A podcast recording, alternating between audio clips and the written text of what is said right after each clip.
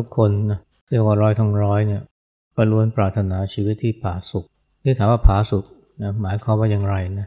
ส่วนใหญ่ก็หมายถึงการมีสุขภาพดีนะมีความสุข แล้วก็มีอายุยืน แต่ว่าหลายคนเนี่ยก็ปรารถนามากกว่านั้นนะโดยเฉพาะในยุคปัจจุบันเนี่ย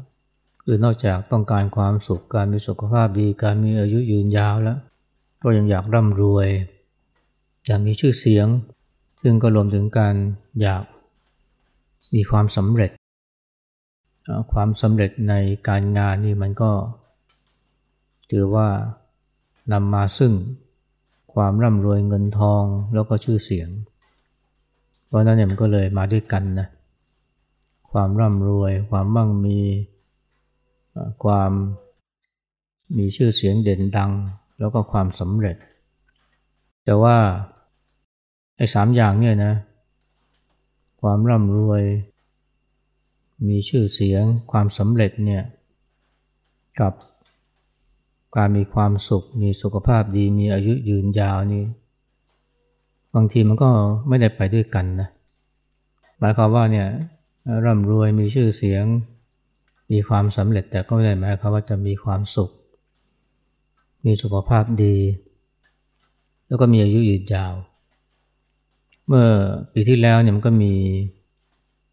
การพูดถึงนะงานศึกษาวิจัย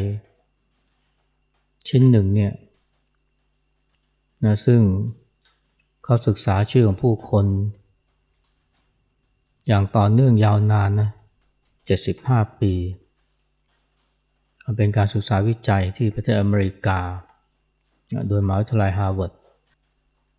ในการศึกษาวิจัย คนอย่างต่อเนื่องยาวนานถึง 75 ปีนี่มันก็ ไม่ค่อยมีนะ หรือไม่มีเลยก็ว่าได้ ส่วนหนึ่งก็เพราะว่ามันไม่มีคนที่ จะสนใจศึกษายาวนานอย่างนั้น หรือถึงสนใจนะก็อาจจะล้มหายตายจากไป แล้วก็ไม่มีคนสืบต่อ แต่ว่างานศึกษาวิจัยชิ้นนี้เนี่ยมันมีคนสืบต่ออย่างต่อเนื่องนะเริ่มมาตั้งแต่ปี 2480 แล้วก็มีคนสืบนักศึกษาต่อเนื่องเนี่ยมาสี่รุ่นล้วประกอบกับคนที่เข้าร่วมในการศึกษาวิจัยนี่มันก็ ก็ร่วมตลอดนะ มันก็ยากนะที่จะมีงานศึกษาวิจัยที่คนที่เข้าร่วมในการ จะเรียกว่าเป็นเป้าหมายในการศึกษาเนี่ยร่วมมือมาตลอดไอ้ที่ลมหายตายจามก็มีนะ แต่ที่มีชีวิตอยู่ก็ ก็ร่วมโครงการนี้จนบางคนจนทุกวันนี้คนที่ยังมีชีวิตอยู่เนี่ย ก็เก้าสิบกว่าเข้าไปแล้ว ตอนที่เขาเริ่มศึกษาวิจัยนี่ มีคนเข้าร่วมโครงการนี้เนี่ยเกือบ800คน พอผ่านมา75ปีก็เหลือแค่90กว่าคน ที่เหลือนี่ไม่ได้ถอนตัวนะ แต่ว่าล้มหายตายจากไป เพราะนั้นเป็นการศึกษาที่มันทำให้เห็นความจริงของชีวิตนะ ของผู้คนในโลกปัจจุบันได้ การศึกษานี่มันก็เราก็ทำอย่างเข้มงวดนะทำอย่างเป็นระบบ โดยเลือกกลุ่มคนสองกลุ่มนะกลุ่มแรกก็เป็นนักศึกษาของฮาร์วาร์ดอายุประมาณตอนที่ตอนที่เริ่มต้นก็สิบเก้าปีนะนักศึกษาฮาร์วาร์ดเนี่ย สมัยนั้นเนี่ยนะมันก็ล้วนแต่เป็นคนที่มีฐานะดี มีความรู้นะครอบครัวก็ประสบความสำเร็จ มีฐานะการเงินที่มั่นคง มีสถานภาพ แล้วก็มีชีวิตที่สะดวกสบาย อีกครึ่งหนึ่งเนี่ยเขาก็เลือกมาจาก คนในชุมชนที่ยากจนนะแถวบอสตันก็ใกล้ๆกับมหาวิทยาลัยฮาร์วาร์ดเขาก็เลือกเลยนะ เอาคนที่ อยู่ในครอบครัวที่ยากจน พ่อแม่มีปัญหา บางทีสุขภาพก็ไม่ค่อยดี การศึกษาก็ไม่ค่อยสูง เรียกว่าคนละขั้วเลยนะ กับกลุ่มแรกเนี่ยซึ่งเป็นนักศึกษาฮาร์วาร์ด แล้วก็ติดตามชื่อคนเหล่านี้เรื่อยมานะ ระหว่างนั้นก็มีการสอบถาม ไปสอบถามเนี่ยถึงตัวเลยไปพูดคุยไปสัมภาษณ์ แล้วก็ บางช่วงก็มีการส่งแบบสอบถามให้ช่วยกรอกหน่อย แล้วก็เขาก็ติดตามนะทั้งในเรื่องของอาชีพการงาน ครอบครัว สุขภาพ แล้วก็ ฐานะการเงิน รวมทั้งอาชีพการงาน ก็เรียกว่าใช้ความเพียรพยายามมากนะ ในการติดตามศึกษาชีวิตเนี่ยของแต่ละคนเนี่ยเกือบ 800 คน แล้วบางครั้งก็มีการตรวจเลือดตัวสุขภาพ พอตอนหลังๆเนี่ย ก็เลยมีการสแกนสมอง อันนี้คงจะหลังจากผ่านมา 50-60 ปีแล้วนะ เพราะสมัยตอนที่เริ่มโครงการใหม่ๆเนี่ยมันไม่มีเทคโนโลยีขนาดนั้น ก็เรียกว่าเป็นการติดตามศึกษาอย่างต่อเนื่องจนกระทั่งมาถึงเมื่อปีที่แล้วเนี่ยครบ 75 ปี ในจำนวน 700 คนนี้ก็มีประมาณ 90 คนนะที่อยู่รอดนะมาถึงปัจจุบันซึ่งก็หมายเขาอายุ 90 กว่าแล้ว แล้วสิ่งที่เขาค้นพบนี่ก็คือว่า การที่คนเราเนี่ยจะมีความสุขมีสุขภาพดี มีอายุยืนยาวเนี่ยมันไม่อยู่ที่ความมั่งมี หรือความสำเร็จนะ หรือชื่อเสียง แต่ตัวชี้ขาดที่สำคัญเนี่ยคือความสัมพันธ์ ความสัมพันธ์กับผู้คน คนที่มีความสัมพันธ์ที่ดีมีมิตรสหาย ที่ดีมีคู่ครองที่ดี มีครอบครัวที่อบอุ่นคนเหล่านี้นะที่จะมีโอกาส ที่จะ มีความสุข มีสุขภาพดี มีอายุยืนยาว ตรงข้ามนะคนที่อยู่อย่างโดดเดี่ยวนะขาดเพื่อน แล้วก็ไม่คบค้าสมาคมกับใคร เขาพบว่าเนี่ยคนเรานี้แม้จะมีเงินนะ มีความสำเร็จ มีชื่อเสียงนะ แต่ว่าอายุสั้น มันเป็นการค้นพบที่น่าสนใจนะ ถ้าเราถือว่าชีวิตที่ดีคือชีวิตที่มีความสุข มีอายุยืนยาวมีสุขภาพดีตามภาษาชาวโลกเนี่ยนะมันก็ขึ้นอยู่กับการมีมิตร มีเพื่อน มีครอบครัวที่ดีนะมีแวดวงที่อบอุ่น แต่ถ้าเกิดว่าไม่มีสิ่งเหล่านี้นะแม้จะมีเงินมีทองมีชื่อเสียง มีความเด่นดังพูดง่ายคือว่า อยู่อย่างโดดเดี่ยวเนี่ยมีโอกาสที่จะตายเร็ว และนี่คือสิ่งที่เกิดขึ้นกับคนอเมริกันจำนวนมากนะทั้งในอดีตแล้วก็ในปัจจุบันแล้วก็รวมถึงคนสมัยใหม่ด้วยไม่ว่าประเทศใด นี่ก็เป็นการค้นพบประการแรกของเขานะที่มันชี้เห็นว่าเงินทองชื่อเสียงความสำเร็จเนี่ยมันมันไม่ได้เป็นตัวที่จะทำให้เกิดชีวิตที่ดีได้นะใน ความเข้าใจของคนทั่วไปประการที่สองก็ค้นพบว่าพูดถึงความสัมพันธ์ ที่ดีเนี่ยมันไม่ได้หมายถึงการมีเพื่อนเยอะนะมันไม่ได้หมายถึงการมีเพื่อนเยอะมีคนรู้จักมากมาย แต่มันหมายถึงการที่มีความสัมพันธ์ที่ใกล้ชิดนะสนิทสนมหมายความอาจจะอาจจะมีเพื่อนไม่มากนะแต่ว่ามีเพื่อนสนิท ที่เอื้อเฟื้อเกื้อกูล แล้วก็รวมถึงการมีคู่ครองนะที่ช่วยเหลือเกื้อกูลกันด้วย ซึ่งอันนี้ก็เป็นเรื่องสำคัญนะ เพราะว่าคนอเมริกันฝรั่งเนี่ยในเรื่องการมีคู่ครองคู่ชีวิตเนี่ยมันเป็นเรื่องสำคัญนะเพราะว่า ส่วนใหญ่ความสัมพันธ์เนี่ยมันไม่เหมือนคนในชนบทนะที่ว่า มันไม่ใช่มีแค่คู่ครอง แต่ว่ามันมีญาติมิตร มีเพื่อนฝูงในชุมชน แต่ฝรั่งนี่มันไม่มีชุมชนละ ไม่ค่อยมีอย่างบ้านเรา หรืออย่างในชนบทบ้านเราเนี่ย เพราะนั้นก็เรื่องของคู่ครองที่เกื้อกูลกันนี่ก็กลายเป็นเรื่องสำคัญ หรือเป็นตัวกำหนดความสัมพันธ์ทางสังคมที่แน่นแฟ้น แล้วบอกว่าเนี่ย เวลาจะดูนะว่า ใครจะมีอายุยืนยาวหรือไม่มันก็ดูตรงนี้ได้นะอย่างเนี้ยเขาย้อนถอยกลับไปดู คนที่ร่วมโครงการเนี่ยตอนที่อายุห้าสิบตอนที่อายุห้าสิบเนี่ย คนไหนที่บอกว่ามีความพอใจในชีวิต ในความสัมพันธ์ ทั้งกับเพื่อนทั้งกับคู่ครองเนี่ยบอกว่าส่วนใหญ่เนี่ยมีโอกาสที่จะยืนยาว อายุยืนยาวถึง 90 ในทางข้ามเนี่ยคนที่อายุ 50เนี่ยถามว่าเขาบอกว่าเนี่ยไม่มีความไม่มีความพอใจกับชีวิต ชีวิตคู่ชีวิตครอบครัวเลยนะมีเรื่องวิวาทบาปหมางเป็นประจำ แล้วก็พึ่งพาอาศัยไม่ได้อยู่อย่างแบบเหินห่างหมางเมิน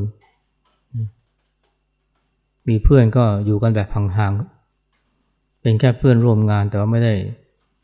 เสร็จสนองกันจริงจังเนี่ยแบบนี้เนี่ยอนาคตเนี่ยสามสิบสี่สิบปีเนี่ยบอกได้เลยนะว่า อาจจะเจ็บป่วยโรคร้ายหรือไม่ก็อายุไม่อายุไม่ถึงนะ ไม่ถึงเจ็ดสิบแปดสิบก็ตายแล้วเขาบอกว่าเนี่ยมันไม่ได้อยู่ที่ระดับเลือด อยู่ที่คุณภาพของเลือดนะว่าเนี่ยมีคอเลสเตอรอลสูงแค่ไหน อายุห้าสิบแต่คอเลสเตอรอลอาจจะไม่เกินนะแต่ว่าไอ้ตัวเลขเนี่ยระดับวัดคอเลสเตอรอลในเลือดเนี่ยมันไม่ได้เป็นตัวบ่งชี้ว่า จะมีอายุที่ยืนยาวมีสุขภาพดีในอีกสามสิบสี่สิบปีข้างหน้า หรือว่ายี่สิบปีข้างหน้าก็ได้ แต่ตัวชี้วัดที่สำคัญก็คือความสัมพันธ์ที่อบอุ่น ไม่ว่าจะเป็นในกับคู่ครองหรือกับครอบครัวหรือว่ากับเพื่อนฝูงเนี่ย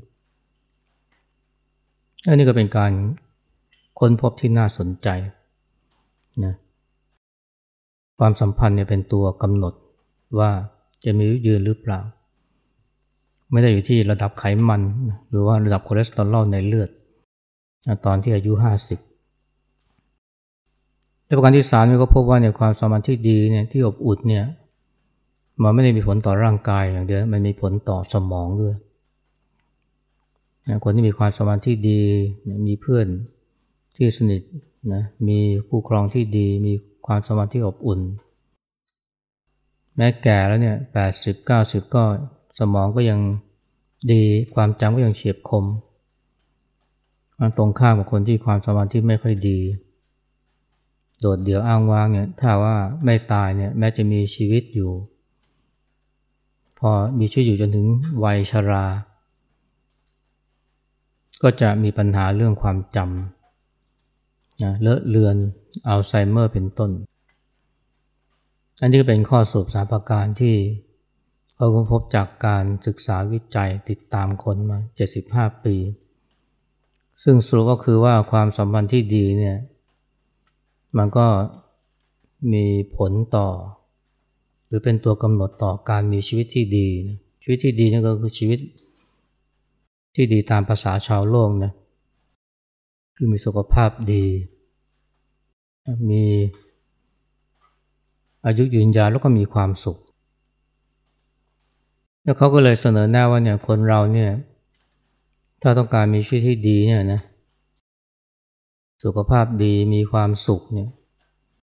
ก็ควรให้ความสำคัญกับความสัมพันธ์ ซึ่งก็หมายถึงว่าต้องรู้จักนะให้เวลา หรือว่าใช้คำว่าลงทุนนะ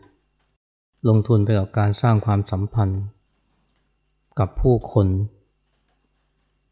แต่เขาบอกคนส่วนใหญ่เนี่ยโดยเฉพาะคนสมัยใหม่เนี่ยไม่ค่อยสนใจเรื่องนี้นะถ้าจะลงทุนก็ลงทุนเพื่อการมีเงิน มีทองมีความร่ำรวย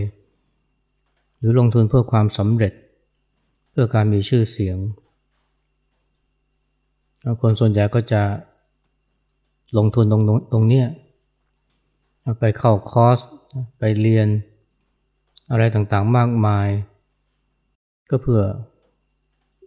ความสำเร็จในวิชาชีพในการงาน เพื่อความมั่งมีความร่ำรวยเพื่อมีเงินทองเพื่อมีชื่อเสียง จะอ่านหนังสือนะหรือจะไปฟังคำบรรยายก็ก็เพื่อสิ่งเหล่านี้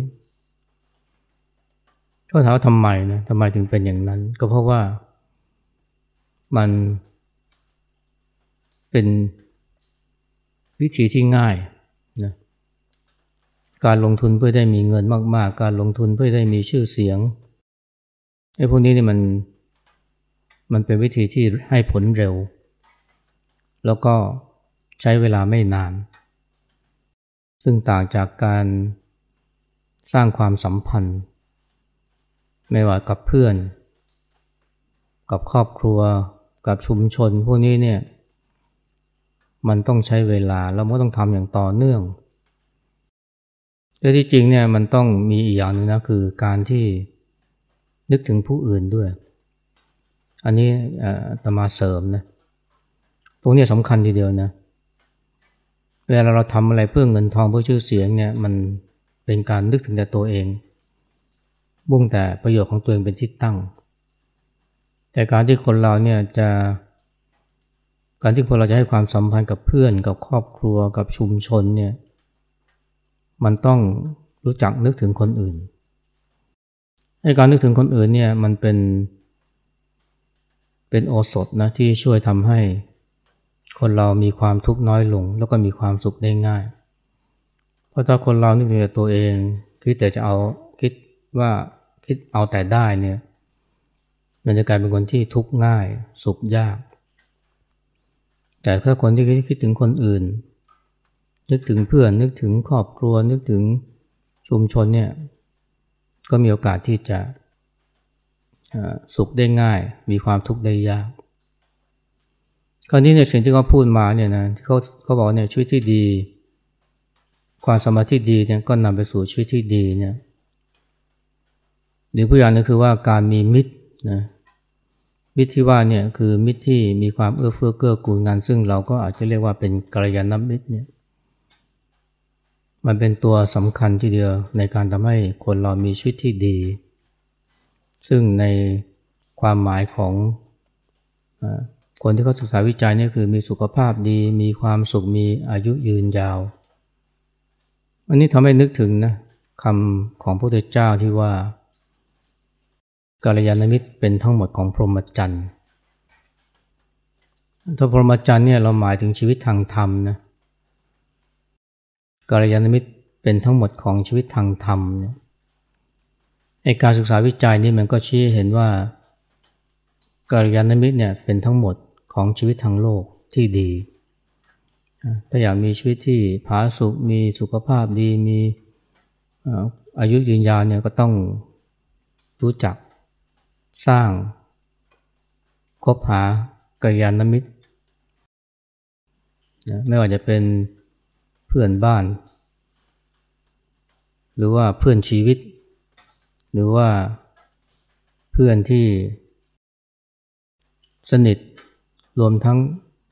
การมีครอบครัวหรือว่าชุมชนที่ดี มันก็ดูเหมือนพ้องเลยนะ